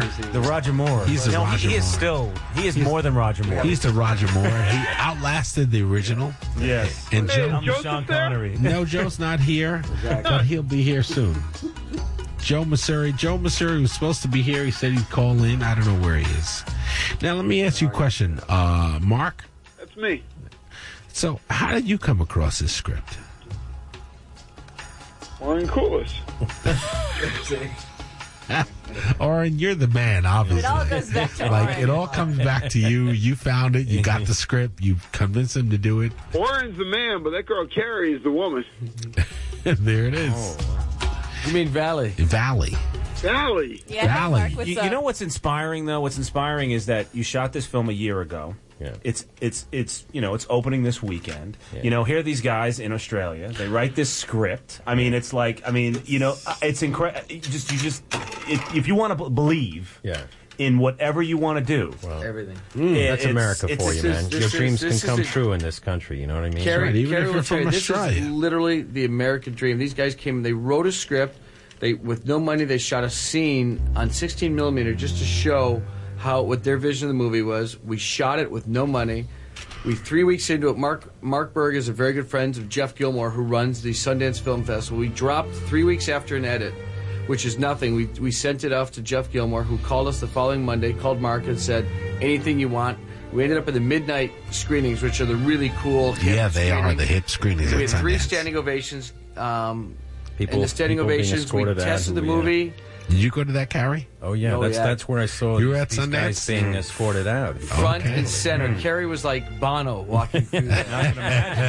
Bono. You have the sunglasses and everything, Cary? No. You know, I mean I Bono only in the fans' reaction. Oh, okay, okay. And then No, we went from. like uh, that. It was we Cary went, always is like Bono every day of the week, man. He is, he is. I love you and Liar Liar. I just want to know. I love you. seriously, we took this movie to Sundance. We went from Sundance to two test screenings. We tested it once in Chatsworth, tested another time in Las Vegas. The next thing you know, we're you know we're coming out on twenty some hundred screens. We closed the Toronto Film Festival to Kicking ass in fourteen hundred people. Yeah, and then we we opened up in the UK on October first. We're over ten million dollars in the UK. All right. That's not Just a an little- easy That's feat. impressive. Little test balloon. We just wanted to see how All this right. movie worked. All right. We really attribute to Cary since he has some. Uh, No, The- man. He's got no, a it's not- following, yeah. listen, no, no, no, no. It's nothing to do with Have that. Have you opened in It Japan yet? Has to uh, do we with opened day date with us. We opened the same on Friday. We opened in Japan. He's big in Japan. He's big in Japan. You have a hit. big you have a everywhere. hit. God, No doubt about you're big it. in Japan. I It's just want you to know that. It's No, all about hit, man. teamwork, guys. Thank you. I just want to about send Cary teamwork. always to Japan so I can watch all these little Japanese chicks go crazy. That's right. Cary, I want videos of you with the Japanese chicks in Japan. Oh, Pretty man. got them, man. Oh, God. Oh, no. That's not fair. Stay here. No, and you were talking about this script and how you read it and you didn't put any red pen marks on it. And it is it is unusual from some of the other things you've done. You've been very busy in the last year. Maybe you could tell us about some of the other projects, just so we get an idea of the Sure. diversity of roles you've been portraying. Sure. Ain't no Princess Bride. That's right. Exactly. How does this relate to your character You know, the Princess Princess Bride, Bride. Well, I, I did like um, it's very different, obviously. You know, I like to change it up a lot. You know, I don't like to play the same roles. By the way, it's one of my favorite soundtracks. I play this in, my- in my car all the time. This is uh, Shawshank Redemption. Man. Yes, we were just you talking about it. that. You knew what it Yes. was. Yes. Thank you. We were talking about on the drive up. What was um? Isn't it a great Bob, score? tell him what he just weighs. It's a- Thomas Thomas Newman. Newman. Thomas Thomas Newman, Newman. Thank you. Cary no, always it's no, knows it's the no score. Tangerine Dream Thief, but we'll give it some points anyway. Yeah, right, right, right. Tangerine Dream Thief with James You see that? I told you. I told you. Very good I- soundtrack. I Chris, agree. Chris, let me say something. I said to Aaron, I said, Aaron, what made you know when you wanted to make films? He said, I saw a Thief. Oh, with Yeah. James That made me It's a great movie. True story. I'm in. Spokane, Washington, and I'm playing in, in junior A hockey, and I'm unbelievably homesick. And I'm from Chicago originally, oh. and Thief is all set in Chicago. And Michael Mann captured the, the essence of Chicago. And I watched that movie, and I said, someday I'm going to be in the film business, Oh, playing it's, mu- uh, playing hockey, and watched. And I bought the Tangerine Dream soundtrack. It was Score. the first. Yes, I have. Outside of, outside of Saturday Night Fever, which I don't even consider a soundtrack. it exactly. was just a, it was Hey, just, that's just a good. That's a good soundtrack. no, no, no. I mean, it wasn't a soundtrack buy. It was a buy because it was Uh-huh. a zeitgeist of America. It wasn't like buying a soundtrack. Definitely. Buying Tangerine Dream Thief was like buying a soundtrack. Two, The, one, the two. lines from the film are like, uh, you know, uh, 209. where's my Two uh, where's my end? I don't see my end here. You know, you'll be wearing your ass 29550. for a hat. You know, it's like Seventy-five dollar like- pledge. You can get passes for Great movie. Saw with Cary Elwes, produced by Oren. And Bruce, I'm, I'm sorry. And Mark, are you there, Mark? Still here. I'm just, just getting my violin out for Orange. But I do want Uh, Cary for to talk about his $75 pledge, you can get the best of Niteshift, uh, featuring Byron, which is one generation of Niteshift. Who the hell is Byron? Byron is this guy sitting over here next to me. He's Byron, cute. Are you there? I am present. Brian is here. He's the, he's Thank not the original Rod- co-host. Chris is Hey, the Sally, don't original. talk about ain't you guys when you got my boy Oren and, and Cary there. Please. I know. Well, I, you know, uh, we got to pledge money. Uh, Two one two two zero nine two nine five zero. You can seventy five dollar pledge. You can get the CD of Byron, uh, Chris, and Joe. Best of Niteshift, and you can get a pass to special screening on Thursday of Saw. No, where else can you get this? There it is. Only on here on Niteshift WBAI ninety nine point five. And So Mike, excuse me, but since we have the guys here, Cary, I don't want to put you on the spot, but could we, for the people that pledged tonight, would it be possible if we could just get an autograph for one of the people that the Ooh, pack can you holds? autograph something, Cary? Ooh, ooh, I might get some Very CD cases. Get him to autograph bonus. something. No, Pick up the phone, Cary, give us the call. We got a Cary bonus is going. uh, very altruistic. He's actually involved in a very important Talk to me, charitable Cary. cause. Talk to me about the charitable cause. Yeah, I, I'm very blessed. I was just uh, appointed ambassador uh, to the Ambassador well, Cary. uh, well, I, I, Ambassador Elwes. Ambassador Elwes. Speak to me, Uh, please, to the- Ambassador I've been out just to a program though, to uh, a all children in school program that's uh, being sponsored by uh, the Audrey Hepburn Children's Foundation. It's in conjunction with UNICEF. Okay. And uh, our goal is to get 120 million kids from 25 undeveloped countries in school by in 10 years' time. So we're asking anyone who, who can help to go to audreyhepburn.com and and make donations. And there's some, some wonderful gifts that you can buy there. AudreyHepburn.com. Exactly. Dot com. So uh, we we really appreciate all your help. Uh, What a because- great cause. Yeah, there's lots lots of uh, kids who, who don't have the the wonderful uh, the wonderful uh, blessings that we have that we take for granted sometimes. And you know, all the coun- all the governments of the world made a pledge to help these kids back in 1998, and I really believe that you can't. Once you make a promise to a kid, you can't break it. You know And I for 10 years now, this is an ongoing cause Yeah. that has brought a Well, lot of Cary, I- great. I have a Thank you. question for Thanks, you because I asked Oren, and Oren said it was uh, Thief that made him want to make movies. When did you know that this is what you wanted to do with your life? When did you know you wanted to be an actor? Well, it's funny. I um, my my mom was a single mom uh, when I was growing up, and uh, back then uh, she really couldn't afford to uh, to give us any uh, any uh, nannies to look after us or anything like that. So she used to lock us in the house when she went to work. But back when you could leave fun. kids home Yeah, alone, right, right. Locked in the house. Yeah, but you know what? Uh, after we, my brothers and I had or done all our chores and cleaning the house and everything like that, our downtime was watching TV. Okay. And uh, I just know that that TV became a very good friend to me, and uh, I understand. I, I really was drawn to the uh, wonderful entertainment that just provided me with such escapism, and like you know, like the Magic Lantern, I knew I wanted to be a part of that. yeah. Okay. Besides the Magic Lantern, what was your favorite show? My favorite show. I was so many shows. I mean, I love in England. They show so many great movies. You know, I mean, the ch- I only had three channels there. If you can Gilligan's believe it. Island. Yeah. You one, two, No, that show No. was cruddy. Um, of movies, when I went to see movies when I was about six, I saw two movies in the same week, and they were so unbelievably diametrically opposed. One was um, Walt Disney's Mary Poppins, sure, and the other was a very violent war movie called Walter, Waterloo with Rod Steiger. Oh, with Rod Steiger. And I realized in that moment he was hot too. Christopher Plummer and Rod Steiger, and I Christopher thought, Plummer. I thought, wow, this is really, this is how exciting movies can be. You can there's you can be both adventurous, and you can be fantastical. And I thought, Okay, that's okay. exciting. That's And- pretty and exciting. Tell us what versus. the roles are that you've done in the last year. I mean, you've done the gamut. Uh, yes, you have. I played Ted Bundy for A&E on Thanksgiving in a, Yes, in a, in a show called The Riverman uh, with Bruce Greenwood, Sam Yeager. That was wonderful. Uh, we had a great time doing that. We shot that in uh, Nova Scotia. Uh, then I went off and did this movie. Then I made Edison with Justin Timberlake. That I Which is a drama. Which is a drama. And then I did a comedy, uh, National Lampoon film with uh, John Bon Jovi I Oh, work with two. I work with two musicians this year. With John Bon Jovi. Yeah. yeah. And the name of the John Bon Jovi? It's called The Trouble with Frank. Okay. So we'll make sure and Yeah. watch for that. Absolutely. Were you jealous because he's hot too? Uh, he's very. the girls like him. he's a real gentleman and such a sweetheart. And uh, you know, it's funny. Uh, both of them, both Justin and and and John, if I could compare the two, were exactly as you imagine them to be. They were gracious. They were professional. They they they really worked really hard, and they were wonderful in their roles. So. Um, you know, I was uh, I was very lucky. You Yes, ever sir. do any uh, summer stock? I started out as an apprentice at the Westport Country Playhouse, if you can believe Westport that. Westport Country Yeah, man. You know, let me tell you something. Yeah, and you know what? It's a great way to learn. Uh, each week, they move you around. They don't pay you. They, they, Right. they consider it a privilege on your part to Just be to there. be just to there, you know right, I right, mean? right. That's because So- we didn't manage you guys.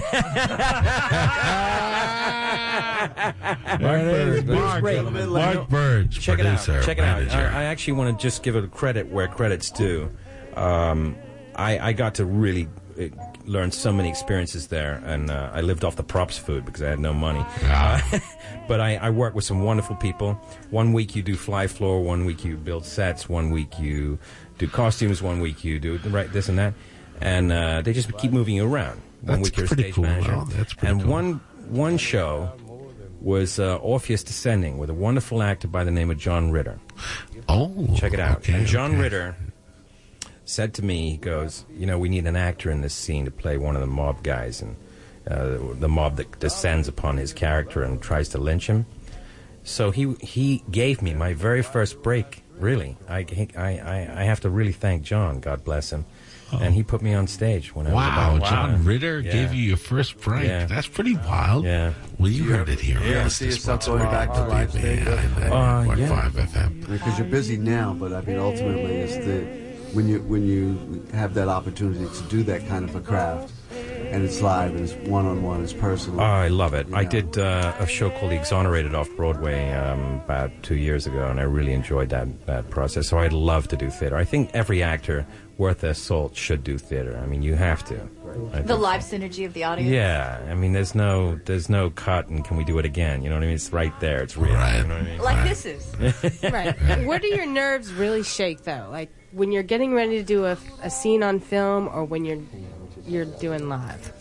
Um, you know, it's like Laurence Olivier said in his biography if you're not a little bit nervous before you go on stage or on in front of the camera, then there's something wrong with you. You should quit. right Sure, away, sure, you know what I mean? sure, sure. It's that kind of energy that actually gets you going. Fuels And, you. Uh, it fuels you, yeah. It's kind of exciting. It really is. It really is. How did you wind up landing the role with Princess Bride? Just to take us back for a minute, like what was that experience? with Um, Rob Reiner. And- I was truly in the right place at the right time. You know, a lot of people say, "Hey, you know, yeah, you were born to play it," and and and you know, we're talking You earlier on about to the blessings. role. We're talking earlier on about blessings. Sure. I could have been busy during that period. You know what I mean? I could have been on another movie and uh, been unavailable.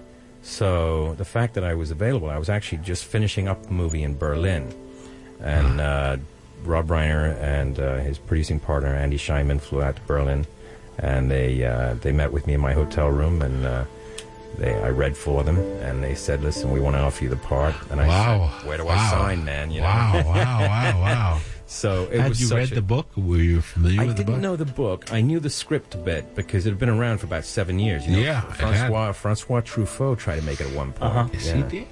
He's passed on Yes. now. He's one a wonderful filmmaker. He's no longer with us, sadly. Mm, the Um, least. So I knew about the script, you know, being around for a while.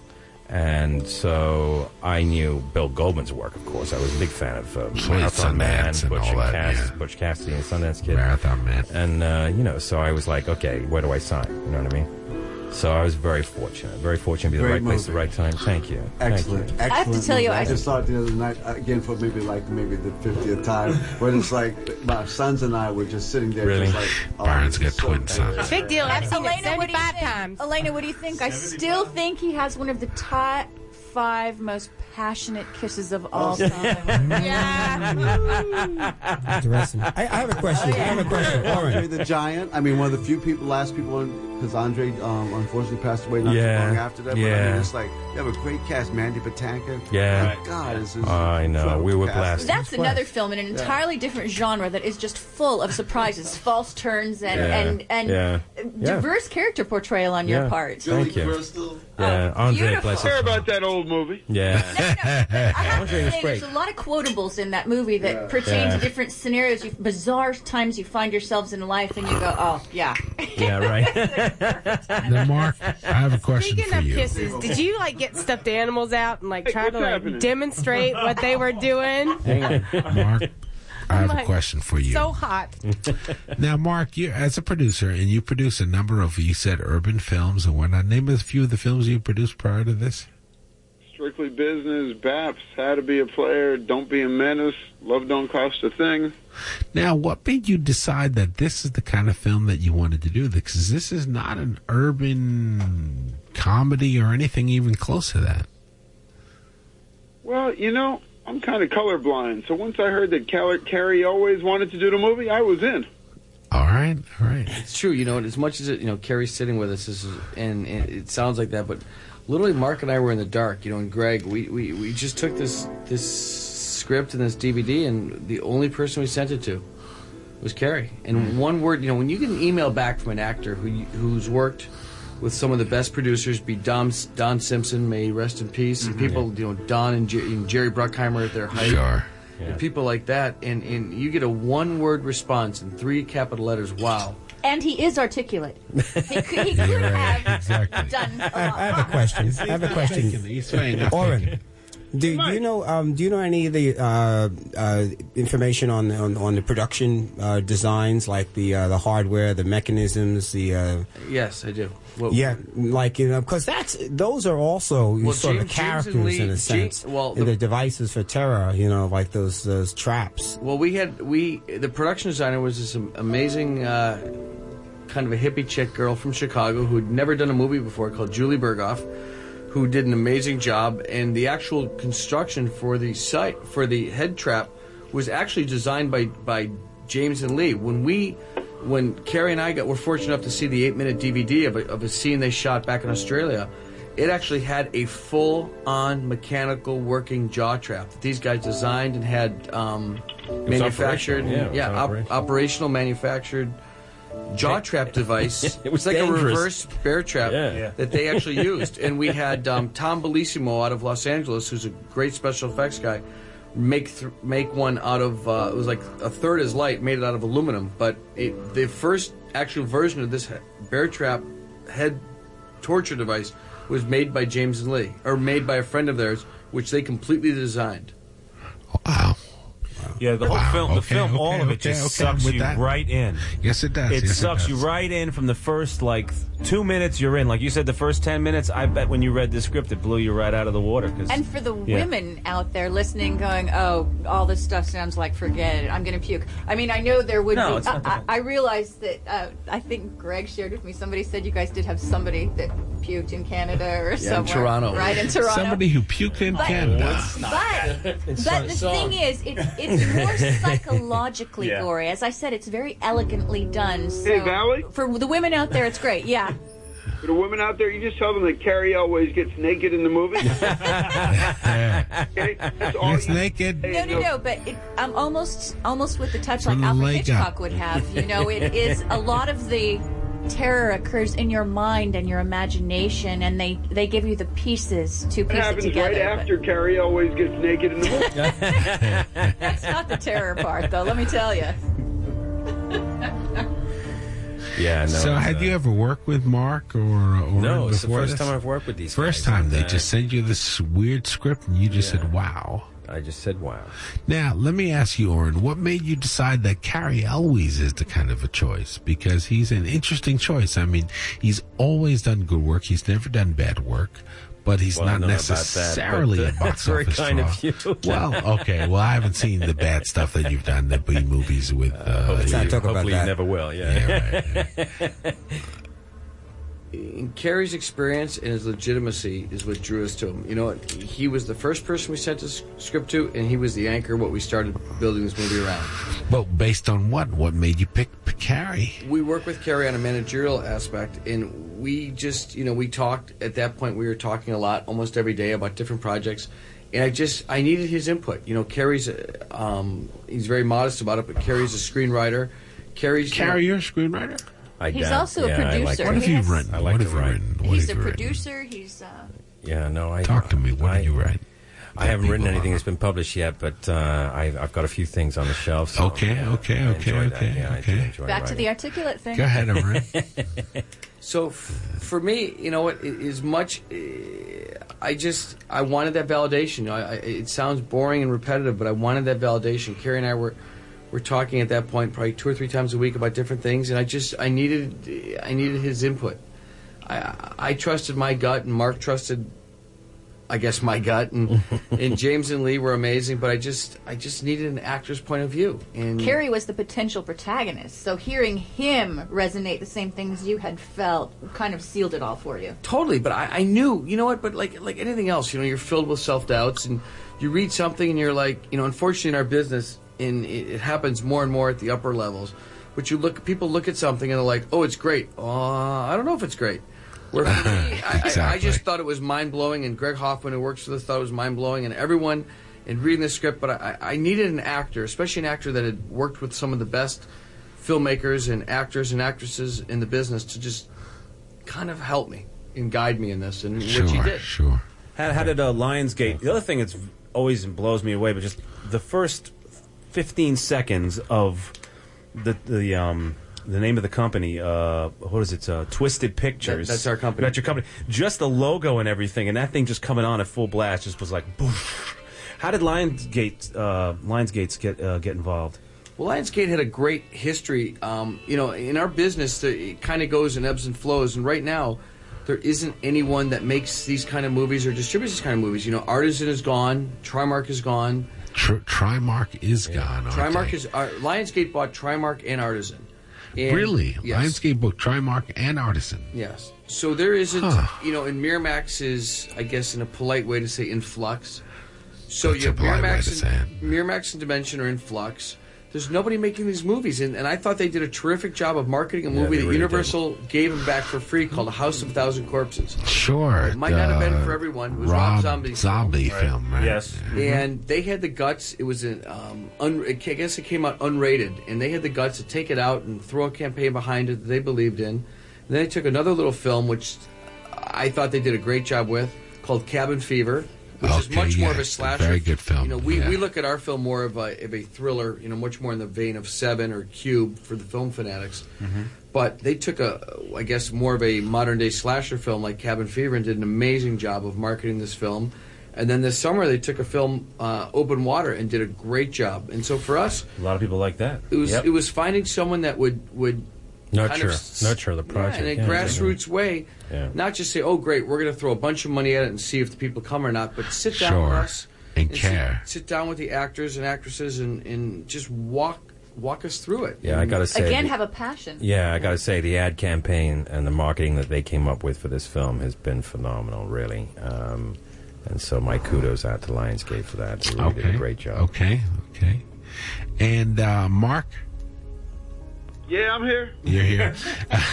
I have a question for you now. For you now, what kind of scripts come across your desk, and what makes you listen to your partner, Oren? Hey, let's talk about important stuff.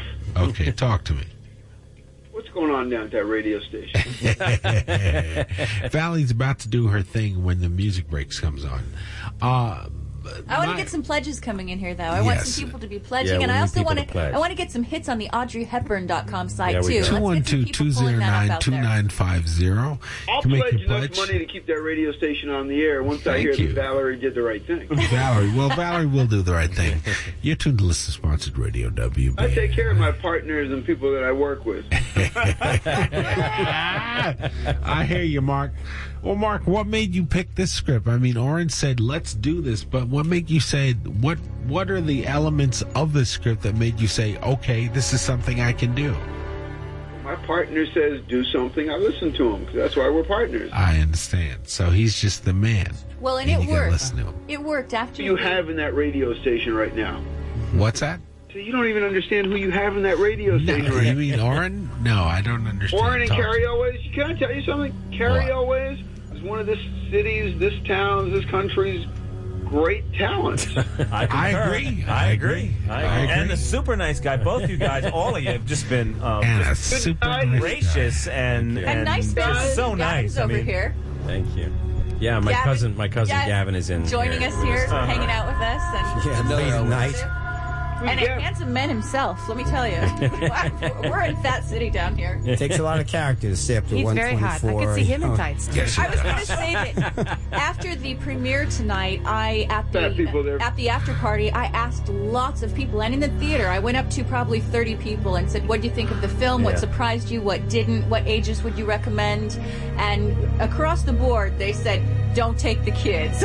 Right. do not take the kids. No, kids. it's Make not a kids movie. and up." This is not a kids movie. But the overwhelming response I got was from people. I got well, one woman, one woman that said, "Oh my gosh, my stomach hurts," and I said, "Nauseous," and she said, "No, I didn't even notice. I had this huge tub of popcorn, and I was so nervous the whole time. I just kept shoveling it in my mouth, and the next thing I knew, it was all gone, and I ate it." Yeah. Which is that's the Okay, kind of film of that was. popcorn. Okay, yeah, really. We want to we want to urge uh, parents if they're thinking about bringing their kids. Don't bring your twelve-year-old. Please don't. No, I would Don't say probably the age would probably 15, Yeah, 15, to 15 yeah. or older, and I think actually the film appeals across the board because for for myself that's seen a, a lot of films um, like those twists and turns and that seven um, you know you compared it to Vibe, seven I would it. or um, Silence of uh, the Silence of the Lambs. Um, even a little bit of um, Sixth Sense in there, just Right. as far as a little bit of a twist in there with Yeah. its own idea, and that's and then at the same time, how like I said, I keep going back to how inspiring for everyone out there, you know, to be able to believe in your dreams and what you really want to do, because these guys are doing it, and I and I hope you are blessed. We And. I mean that sincerely from my heart. That because to even get a film made and finished in a year's time from where it is, I don't know how long the conception started, but you, you need to both commend yourselves. You know, that's just it's incredible to have pulled this off. And, Uh, and- what's and- the, the you You shot this to know how in Cary 18 Elwes days? really got the part in this movie? How did he get really get the part? Talk to me. We needed an actor that only had one leg. That's some kind of an inside joke. so that he does a really, really good job of faking out the audience through the first half of the movie. I am so, I am so absolutely, Mark, just dying to, to delve into the plot because typically that's what I do on the air, but I'm not going to give it away. But what I do want to do is challenge our listeners, all of you guys out there tonight that are listening, whether you're on the internet or the radio, I want to challenge you to either get the passes here and make a donation or hit your theaters, whether you're in New Orleans or, or Alaska or wherever you are. Hit the theaters this weekend, and then next week on Monday's show, we'll talk. Yeah, we'll call you Monday, and we're gonna have a bet, okay? Sushi dinner downtown if this works out. No, but watch It's it. Got, it's got and something for everyone. I like shift. I It's have got that. lots It's got a lot of tech in I'd it love to too. I like. You know. plot. Oh yeah. I'm calling back back next week to listeners. Well, there's You gonna call back next week? I want to know. we're there's so many Monday. times. There's so many times during the film when I want to know. Okay, as listeners, were you um, leaning in that direction? Did you have any idea this plot twist was going to occur? How did this scene impact you emotionally? Did you laugh? Did you scream? Did you sit on the edge of your seats? Because all of that is what I expect to hear from you. oh well, all right then. You tune to listen to Sponsored Radio WBAI 99.5 FM. The name of the show is Niteshift, and we're here with Cary Elwes. Oren, what's your, how do I spell your last name, Oren? Koules. Koules. K O U L A S. Yes. Like you got to know the Yes. names of your Like guests. he's the coolest. Oren Koules, Mark Burg, and they're the, the respectively the writers. Oh, I'm sorry, the producers and star of a new film called Saw that opens up this Friday. Saw is starring Cary Elwes and Leigh Whannell. Whannell, who is And, the uh, screenwriter. Danny, Danny Glover and Monica and Potter. Danny Glover and Monica Potter, Monica Potter, and uh, it opens up this Friday. But we're gonna have a special screening this Thursday. We have two passes. If you call now, 212-209-20 I'm sorry, 212 279 2950. Sorry, sorry. Hello. 212 209 2950. Make your pledge now for a pledge to WBAI. You know you WBAI. want to pick up that phone. You're going to love this movie. Pick up the phone. Come on. Pick up the phone, give us a call. This is your subconscious speaking.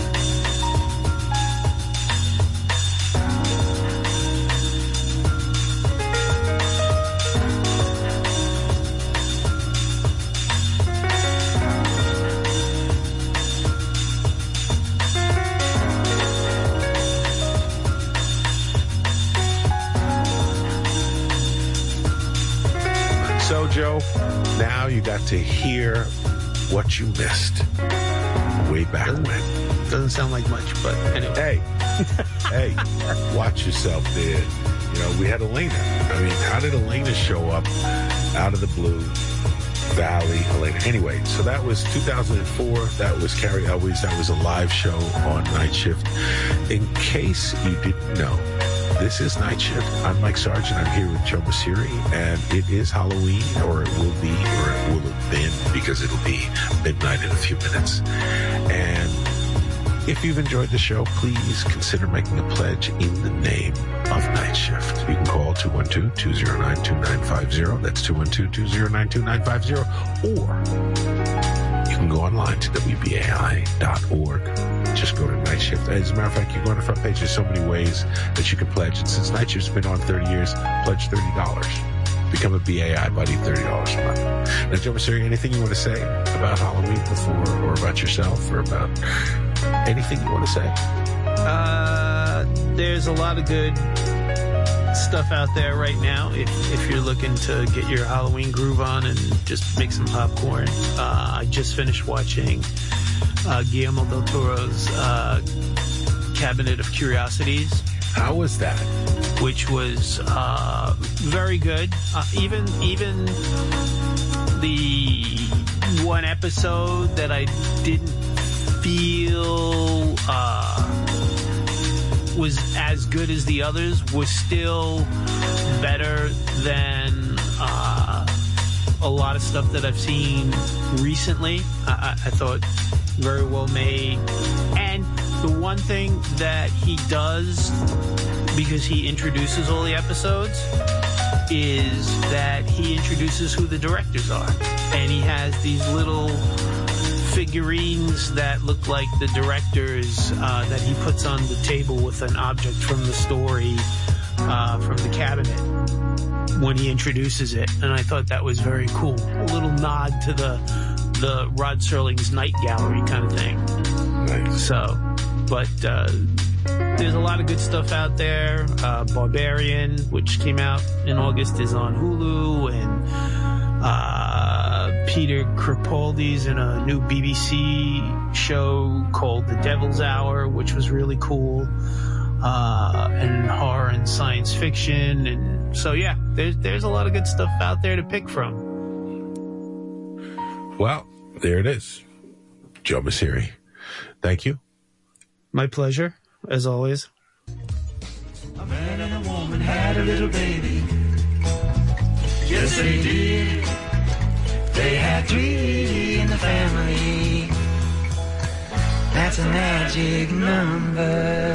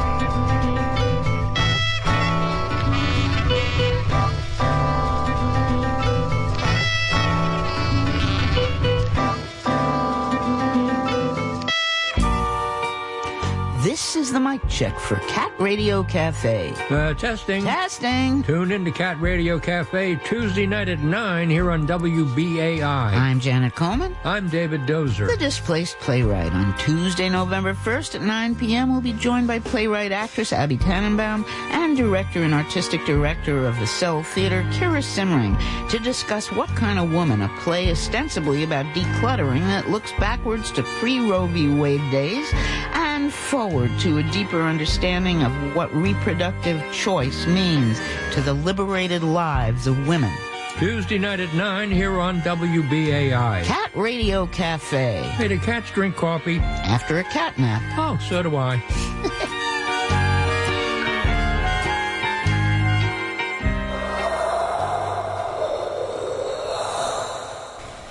Ah, not so strange to find you here.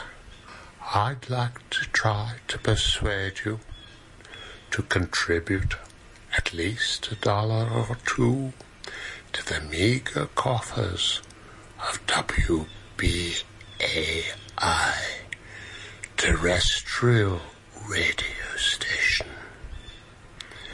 And what do you suppose your dollars could do to horrify corporate media with an alternative to their narrative? You'd be surprised. Ah, not so strange to find you here.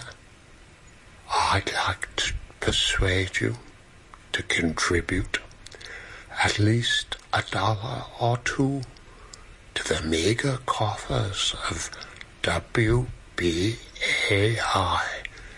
terrestrial radio station. And what do you suppose your dollars could do to horrify corporate media with an alternative to their narrative?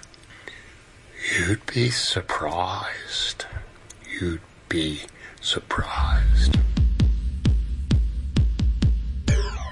Hello, WBAI listeners and supporters. Tune in Tuesday, November 1st from 7 to 9 p.m. for the first report of 2022 from the WBAI local station board. This month, you'll be introduced to the LSB officers and to the PNB directors. They'll talk about their responsibilities, recent developments throughout the network, and ask you for your ideas on how to build a stronger